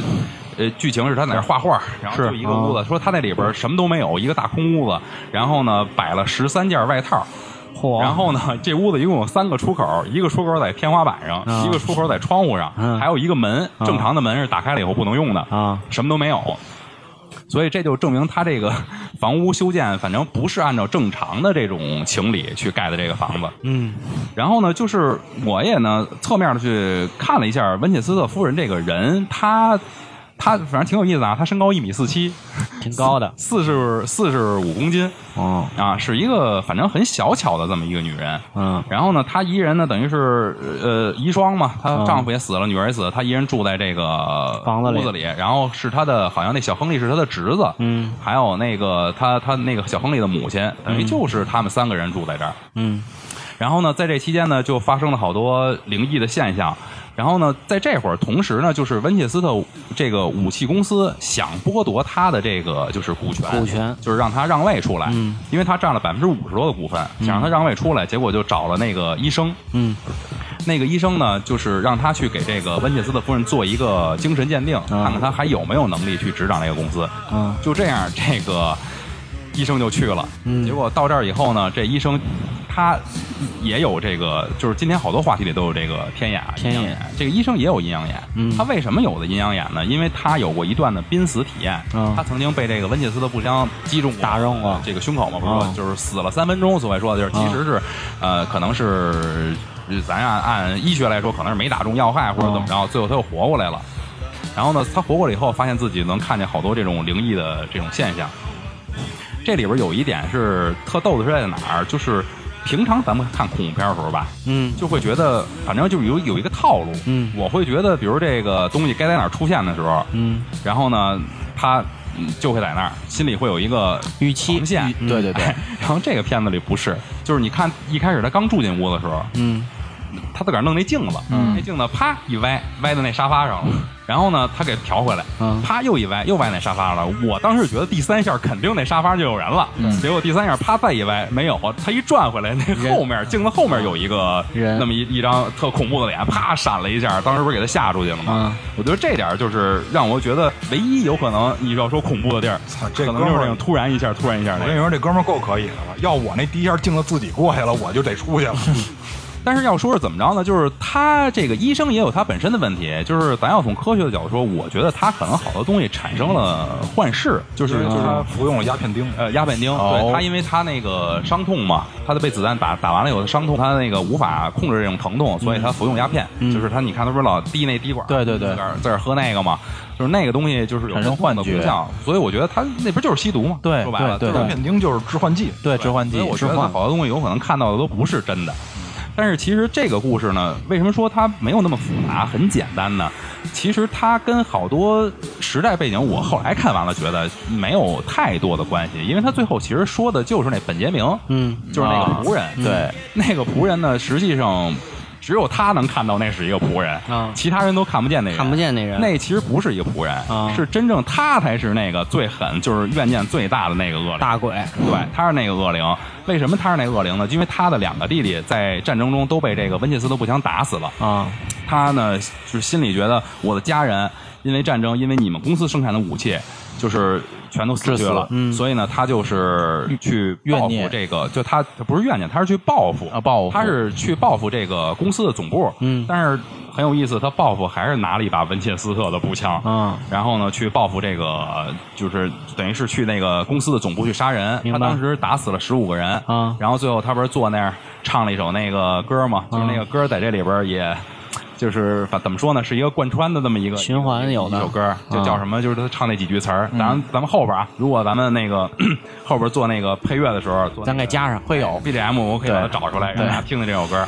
然后他不是被乱枪打死了吗？就是说这个人乱枪打死以后呢，等于他本来是死了，他是死在那个公司那个环境里了。其实他的这个怨念应该是在那儿，嗯，但是倒霉的是在哪儿啊？嗯倒霉的是这个温切斯的夫人，她是非得作祸。啊。他听了这个灵媒的事儿以后呢，他得就是不是修建这个为这个亡灵修建这些屋子嘛？嗯，他其中就是有一个地儿是一个楼梯上去封死的，嗯。实际上那个上头是真正他修的，就是为这个人修的，哦。所有的环境摆设都跟当时他死的时候一样，样子一模一样，而且把他当时死的时候剑上写那把步枪拿回来给收藏了，就是你们看到里边有一个有小鹿图案的，嗯，那个就是当时他拿的那把步枪，嗯结果我拿过来收藏以后，等于是他自己把怨念又带回来了，带回来了想在这儿把它封住。嗯结果没想到这个本杰明的怨念太大了，他就是想把他们这些人都整死。嗯结果他不是就出来了吗？嗯不断的作恶，嗯然后还把所有的那些。其他屋子里住的那些亡魂都给招呼出来了，一块儿跟这个屋子里的主人去作对。嗯然后呢，但是最后这个这个情节吧，我觉得拍的有点虎头蛇尾了，就就他最后就是说没说怎么着，最后他又出来两下，然后就让那个医生拿枪拿他自个儿那颗子弹一枪给打死了，然后这故事就结束了就结束了。所以我觉得当时蛋挞说不害怕，我确实看完了也觉得这片儿，呃，是不害怕，我现在看什么都不害怕了，因为我看太多多了是。嗯看太多了。但是这个故事虽然它不是很害怕，但是它里边好多当时社会背景的问题，一会儿蛋挞也可以给大家聊一聊，可以给大家说说，因为这里边确实涉及到好多教会的事儿啊，美国当时呃这个南北战争的事儿啊，还有这个就是当时那个印第安战争的事儿，嗯还有还还有当时就是一些的社会背景，它这里边其实贯穿的挺有意思的。那你先说那二十五个点，说完了我再补充那个。我的二十五个点太多了，没事，你先说。我这个总结的点很多，我刚才没有要发言。我总结点很多，但是呢，我给大家简单的说几个吧。就是这个，我看完这部片子以后，有几个点觉得是，如果大家都了解了，再看这部片子会有一个别样的味道。首先是第一个点是当时的这个呃社会背景，就是他这个南北战争，其实他研制的这个步枪啊，呃，是原来叫亨利来福枪，是在他之前的公司去生产的，不是还不是这个温切斯特公司。这种枪呢，在南北战争时期，北军装备最多，而且北军用它就是杀死了很多就是当时的这个抵抗军。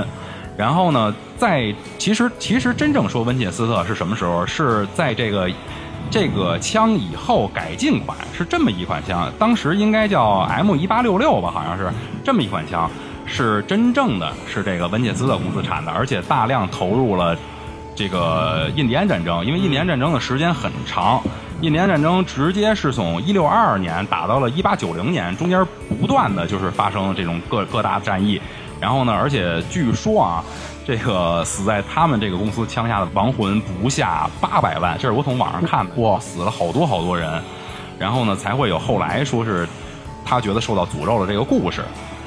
这是我觉得第一个有意思的点。第二个点呢，是要跟大家说一说什么呢？就是当时的这个教会的背景。当时教会背景，一会儿肯定蛋挞老师有他正确的见解啊。我先给大家就是简单的说说，就是当时我看了看，大概从这房子建的时候，一八四四年一直到一九二二年，我看了一下历任总统的这些信仰，他们其实信仰，比如像什么圣公会啊，像什么那个浸信会啊、长老会啊，什么这些东西，它大多数都是在这个加尔文主义的思想影响下形成的这种新的教会。他们这里边好多的东西，就是说，呃，就当时可能是那个社会背景，就是告诉别人你自己拯救不了你自己，嗯你必须让神去拯救你拯救你，然后你必须通过救赎啊，然后那个来完成你这一生，来得到正解。所以呢，这整部整部片子嗯。都贯穿着这种一种一种一种影响在里边儿，我觉得。就是教会的这种影响在里边儿。然后还有一个点就是，可能是一个科学的点啊，我觉得挺有意思的，就是最后他不是说这个这个本杰明这个管家呃，就是这个亡灵嘛，嗯这本杰明这个亡灵最后打的时候，不是他就是说怒了吗？那意思，怒了以后，然后这房子开始震颤，然后开始嗯咣咣咣不断东西开始往下掉。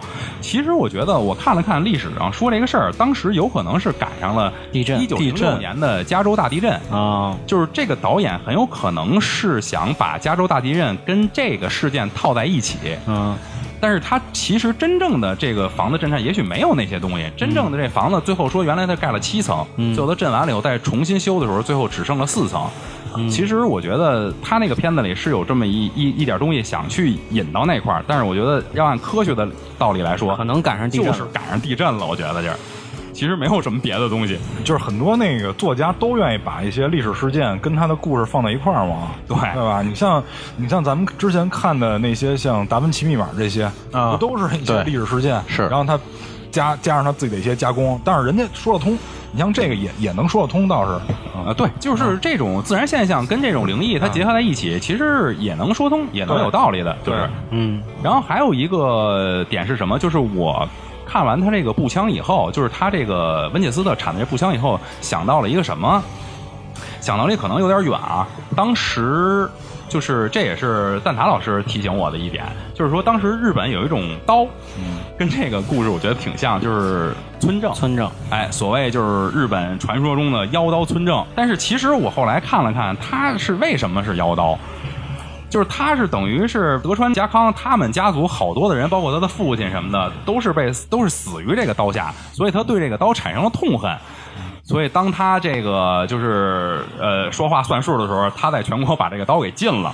他告诉这个刀是有妖魔化的，嗯，就是是这么一个思想在里边儿，所以被灌输进来，或者加上百姓的这种流言呀、这种传说呀，最后把它魔化成妖刀了。但是我觉得温切斯特步枪也有可能是这么一个事情。被魔化了，就是被魔化了。包括我看它里边好多的东西，比如像它几几款就是知名的枪，嗯比如像其中一款叫 M 一八九四，这款枪是勃朗宁设计的。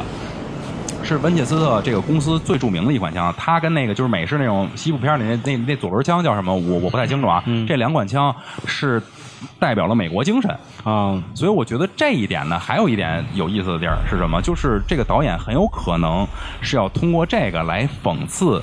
这种美美国国精神，美国精神就是美国包括现在好多，比如打两伊战争啊，嗯或者说叙利亚呀、或者说这个阿富汗呀，他是崇尚暴力，去剥夺人家的生命，剥夺人家的自由，然后获得自己的利益。嗯他有可能要通过这一点，嗯用枪来代表美国精神这一点，然后来讽刺来就是来完成他对这个现实的这种讽刺。我觉得有这么几点在这儿。嗯我觉得讽刺谈不上，就是反思，因为现在美国所谓的一些情况，我不评价，因为评价了以后咱们就白聊了，就 说咱们就白聊了。就是以前美国是承认自己的一些问题的，就是这也是人家这个国家厉害的地方，就是首先我承认我有问题，然后我再咱们一块儿来聊这问题怎么改。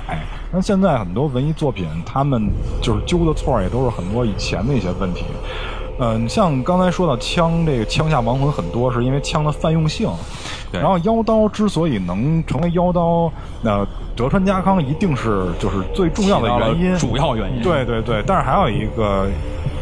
就是根本原因，是因为这刀他妈的便宜，我就直接说了，因为当时他用的人太多啊因为用的人多。如果爆款如果咱这妖刀，就说白了，妖刀是一个商标嘛，啊咱要就一把，它也不可能成为妖刀，因为你一把你能砍多少个人？就跟咱那龙泉宝剑似的哎，就是龙泉这地儿出的。是，它就是因为这个刀的泛用性太广了，而且它说白了成本低，对同时质量又好对，刀下亡魂很多，所以它成为了一种杀戮的符号。代表了。对，它变成这种符号以后，大家一定会把它妖魔化。再加上当时这个日本人又没有开化，说白了没到那个科学启蒙那个，没没没到科学启蒙那个阶段呢，所以就会有这样的一个问题。还是刚还是刚才咱们说的，就是解释不了的问题，我就升维。反正就是，反正我现在解释不了，我现在也没有正确的科学观，咱就把灵异的东西拉过来，我就我就能一块儿解释。对，然后咱们就是从刚才那个丁老师的那些事儿补充一下，因为这个就是温彻斯特这个公司啊，它也不是说是其他公司合并的，它就是那个前身，就是呃一八四八年，我记得没错，应该就是一八四八年那个连发枪公司。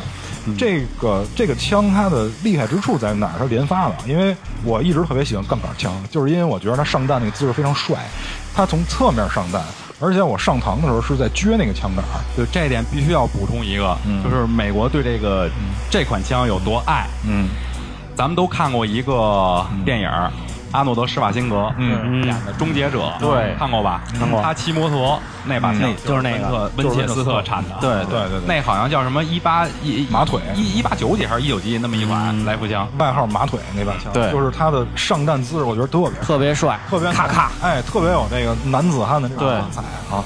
但是就是说，这个枪在最开始的时候，因为我我我要说一下，就这个片子里可能啊，我瞎猜的，可能隐藏了一些梗，比如那小孩叫亨特，对吧？嗯，是叫亨特吧？亨特这亨特是哎亨利，哦，亨利是吧？啊，那那我想错了，因为这个研发枪公司创始人叫亨特，他姓是亨特。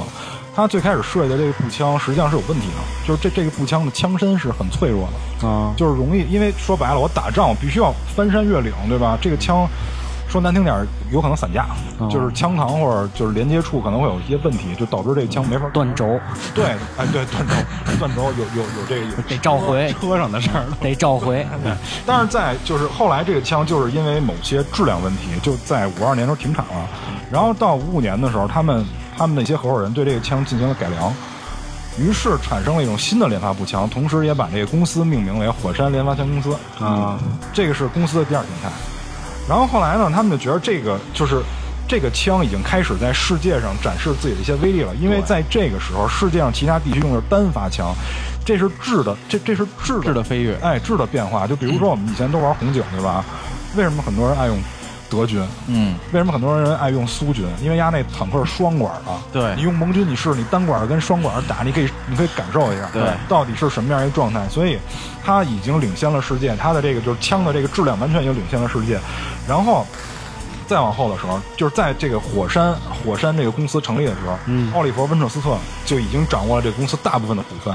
啊，然后再后来的时候，这个公司显然经历了一些波折。说白了，贩卖军火这个事儿是有很大风险的。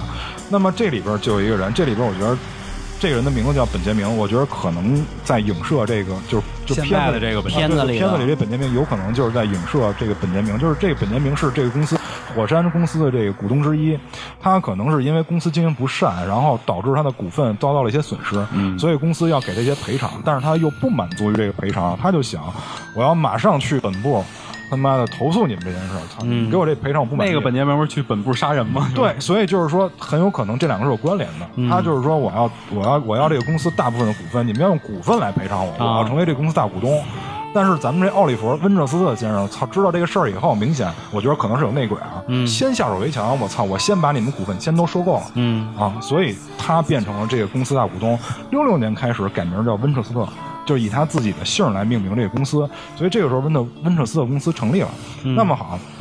这个公司从四八年就开始。这个公司除了刚才丁老师说那些，我我们历数一下，这个公司经历了什么战争？首先最开始它经历的是叫土俄战争，啊这个是这个这个土俄战争是奥斯曼那个时候还叫奥斯曼，对奥奥斯曼是奥斯曼跟俄国打了一场战斗，在这场战斗里。奥斯曼帝国就尝到了连发枪的甜头。我操，你们那用的破枪单发，我们这连发了，是不是？我们这又连发又帅，我操，一下就压倒了你们。这个这个让奥斯曼帝国尝到了甜头。然后接下来就是这个南北战争和这个印第安战争。这就这次的印第安战争是以七二年发现金矿为基础的。嗯，说白了，美国人他是有自己原始原始积累的一部分的，但这部分是比较血腥的，所以他们从七二年开始大量的压制印第安人。他他那会儿都不叫印第安战争，叫印第安大屠杀。屠杀。他们印第安当然也是有一些酋长和这个萨满的一些首领去反对他们的。当时那最出名的叫疯马那个首领，嗯，Mad Horse，就还有叫 Crazy Horse，我忘了，反正就叫就中文翻译过来叫疯马。然后他们以他们的倒台为这次印第安战争的胜利，但是后边还有若干次，我就不说了。所以我们在看这个温彻斯特这个故事的时候，后面是有印第安人的。啊，对，那个亡灵里边有，在这个亡灵里边，在这个花房里边，这个男主觉醒的时候，发现这个花房里有有一堆人，这堆人里是有印第安人的，对，而且这堆人里，我感觉是欧洲人的，有可能就是土俄战争留下的这个冤魂，有可能啊。嗯然后呢，就是他们经历完这个，就是南北战争。南北战争实际上是在两方面给这个故事做了铺垫。第一个是这个南北，因为这个温彻斯特鬼屋这个地儿是建在加州，当然，当然这个枪厂，当然这个枪厂各地都有啊，各地都有。反正北军用的是比较多的，北军的装备比较多。但是我们知道一个问题，就是南北战争最一开始从独立战争演变成奴隶解放战争，这个是一个性质上的转变。那么这一转变实际上是跟教派所持的观点有关。南北战争不仅是对物资跟人力上的消耗，实际上对于教派是一次非常大的冲击。对洗礼嘛，因为南派的南派的宗教信奉的是加尔文主义，嗯北派的北派的教会可不信奉加尔文主义，北派的教会是非常灵活的，他们认为应该解放黑奴，但是南方的加尔文主义不认为，因为他们认为你自己救赎不了自己，所以这个，所以你废不废这个奴隶制无所谓，没有意义的。对，所以他们在这方面是产生冲突的，大量的冲突，而且长老会，嗯。在三十年代就已经分裂了。所以教会内部产生了大量的问题，同时从十八世纪在美国又引入了大量的新教，加尔文加尔文宗就是其中的一支。新教有有有有若干分支，加尔文就是其中的一支，而且在当时有很多人信奉加尔文主义，或者叫那叫什么归正教或者归正宗，嗯，有很多人信奉这个，所以导致教会是有冲，教会在这件事上是有冲击的。所以教会对于嗯灵媒或者说对于灵体这种事儿是非常暧昧的，他们急需有一些东西证明自己的还权威性，控制人的思想。对对，他们急需有些东西来证明自己的这个正确性。同时，最关键的，在四八年的属灵主义运动，这个是我之前在聊那个碟仙的时候，我我聊过这个。四八年有一个属灵主义运动，这个属灵主义运动是从哪儿开始的？是从纽约。纽约我们知道是可是北军的地盘，嗯北京是提倡解放奴隶的，所以从四八年开始的属灵主义运动，或者叫什么叫灵性主义，无所谓，这反正他那个叫 spiritualism，、就是这样一个单词，它你怎么翻译都行，嗯反正它就是讲的是大家信奉开始有灵，就是我我嗯我信奉有灵。那么四八年开始有了属灵主义运动，属灵主义运动也秉承了北方态度要要解放奴隶。那么这个时候南北战争爆发了，大量的亲人就是人们大量亲人在这场战斗中丧生，把属灵主义推到高潮，因为大家希望跟自己的亲属去交流，嗯所以大家开始信奉这些东西，就无数的原因导致了我们这个片子在在这个文化背景下是成立的。就是我们的男主人公，他也是一个信奉科学的人，他一开始是完全不信这个东西的。对。他甚至于在若干次看见亡妻的时候，他都不，他都表示不信这个东西。嗯，嗯，他是在最后的时候不得不信了，因为他因为人太多了。因为他发现一哥们儿，他以为就是这里边打工的这管家呢，操后来其实不是。我看不见，合着就我能看见。对，这哥们儿后来慢慢也明白了，当然这个跟这个故事的背景是有直接关系的。嗯。所以我们觉得，呃，就是一些故事，尤其是像这个片子，它是一个复古的故事，它讲的是二十世纪初的一些事儿。对，那么在我们现在看可能会有一些荒唐，但是这是因为我们没有那个背景，没经历过那个我们没有教过那个，我们的教科书教的是我们自己历史，对没教人家历史。但是对于人家的，就是老美看可不是这个感觉，嗯那些历史是他们知道的。对，所以就是像刚才我觉得丁老师说的那个是完全有道理的，就是他们是在反思我们这个这么做到底对不对。到底是对怎，么样以？后到底应不应该再这样做？因为像现在也有一些种族问题，种族问题是一直存在的。美国这个国家跟种族主义是离不开的，分不开的。对，它在任何时期都有一些种族的问题，对。包括我们在那个片子里最后看到给他十三根钉子是谁？是一个黑奴，嗯因为他是脖子上还挂着锁链，明显是一个黑奴。跪在那儿，哎，结果跪姿，结果你想是黑奴帮了我们白人，就是当然这我觉得有点过度了啊，嗯。但就是他可能就是为了告诉大家，这个公司经历了南北战争，然后在这个他们的武器在南北战争里发挥了一定的作用。嗯嗯。我觉得这个这个是很正常的，尤其在最后这个温彻斯特这个枪场实在是太出名了，他跟勃朗宁是齐名的。嗯我相信任何一个勃朗宁最早是给他设计枪的人，是他的合伙人勃朗宁是他的合伙人。对我我我相信任何一个武器爱好者都一定认识勃朗宁这个人。对就是这这些人造枪大师，哎，没错没错，这些这些都是大师，包括这个这温彻斯特，我们这故事主人公在世界舞台上大放异彩的，而且流入了我们清朝。我们清朝甲午战争时候据说都用我们温切斯特对我我们清朝的军队是用过温彻斯特的，所以它的流传面是非常非常广。对，包括像俄国也用过他们的步枪，包括纳粹德国也用过他们的步枪。你看他们到二战的时候都都在用他们的这个步枪，所以就是说，我觉得也是在反思我们造气的人。有有没有造气的这个必要？万一这个气被不好的人所利用了，会有什么样的后果？对对，我们这个就是最大的这个 boss，不就是因为用了这个武器？但其实你说他报复的有必要吗？你战争一定会死人，只是死的人是你的亲属。对这一点我就特别的呃有。感就是感同身受吧。我想起了一个事儿，就是之前我在一一一本书里看到，好像是《刘伯承传》里看到的，就是关于战争。呃，肯定会有人获得利益，对但是战争会让大多数老百姓受到伤害。当时我记得刘伯承就说，呃，他的儿女在解放以后，他的儿女呃，就是跟刘伯承说说，那个您给我们讲故事吧，您打过那么多仗，嗯您给我们讲讲故事，我们特喜欢听这个。您给我们讲讲这个淮海战役的故事。当时刘伯承是怎么说的？嗯说有多少妻子向我要丈夫，嗯有多少儿女向我要父母，我给你们讲什么故事，我自己问心有愧。嗯。他是这么一个态度，他通过这个态度知道，他其实知道战争的不好，对。就是很多包括这个南北战争这些战争，残酷的。所有的人都会知道这个战争不好，但是有的人是为了利益才会发动这些战争，嗯。对。因为他毕竟伤害的其实是人民，对。战争没有赢家，对。对吧？就是战争肯定是利益驱使的，但是这个我觉得不管怎么说，在这个片子里，这个莎拉温彻斯特还是给我们做出了一个还不错的榜样，就是他最起码他知道我要把这些亡灵就是收回归拢一块儿，收回别让他在世界上飘荡。祸害我就行了。哎，对，就祸害我一人就行了嘛。因为在这个片子里表现的是他自己亡灵上他的身嘛，嗯等于是他在被这个亡灵所折磨，然后为这个亡灵所建这个房子。因为我们看到他这个房子，我我之前还跟丁老师说呢，我说找这个蓝图是非常困难的，因为这个房子的所有房间它不是在一个水平面上，对所以你找它的蓝图是肯定最后是要分层的，嗯但是每一层的结构你是没有办法在一张图里体现出来的。对对，一这就层一层的，对，这就是因为亡灵的需求是不一样的，你每层层高不一样，但是还还行，这老太太还都接受了，还行，还都接受了，所以我觉得这老太太已经还比较算有良心的了。对。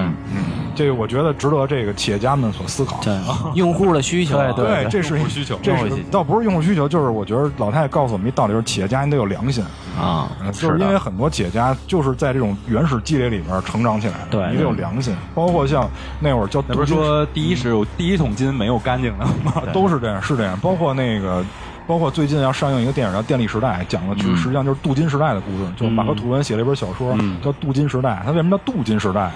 就说白了，它不是金子，不是它里边是有肮脏东西的。对，马克吐温的这本小说写了大量的强盗大亨，他们的外号叫强盗大亨，都是在这表面光。哎，都是在这种原始积累里边建立起来的财富，所以就是值得很多人反思。不过最后我还想说一点特逗的事儿，就是呃，跟蛋老师这边沟通的时候，他说这里边有好多在拍摄的时候，因为进入到这个宅子实景拍摄的这部片子，说出现了好多问题。然后当时我上网查了查，还确实有，比如像这个海伦米海伦米兰，他就是。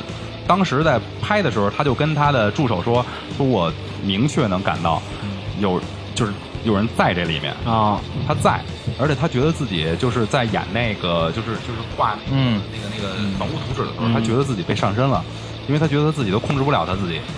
这是他当时跟他助手说的。然后还有就是当时那个杰森克拉克也说，就是咱们用的那个词，说他在房间里边拍摄的时候出现了耳爆，嗯，他听到了好多就是杂音。的声音杂音不正常的声音。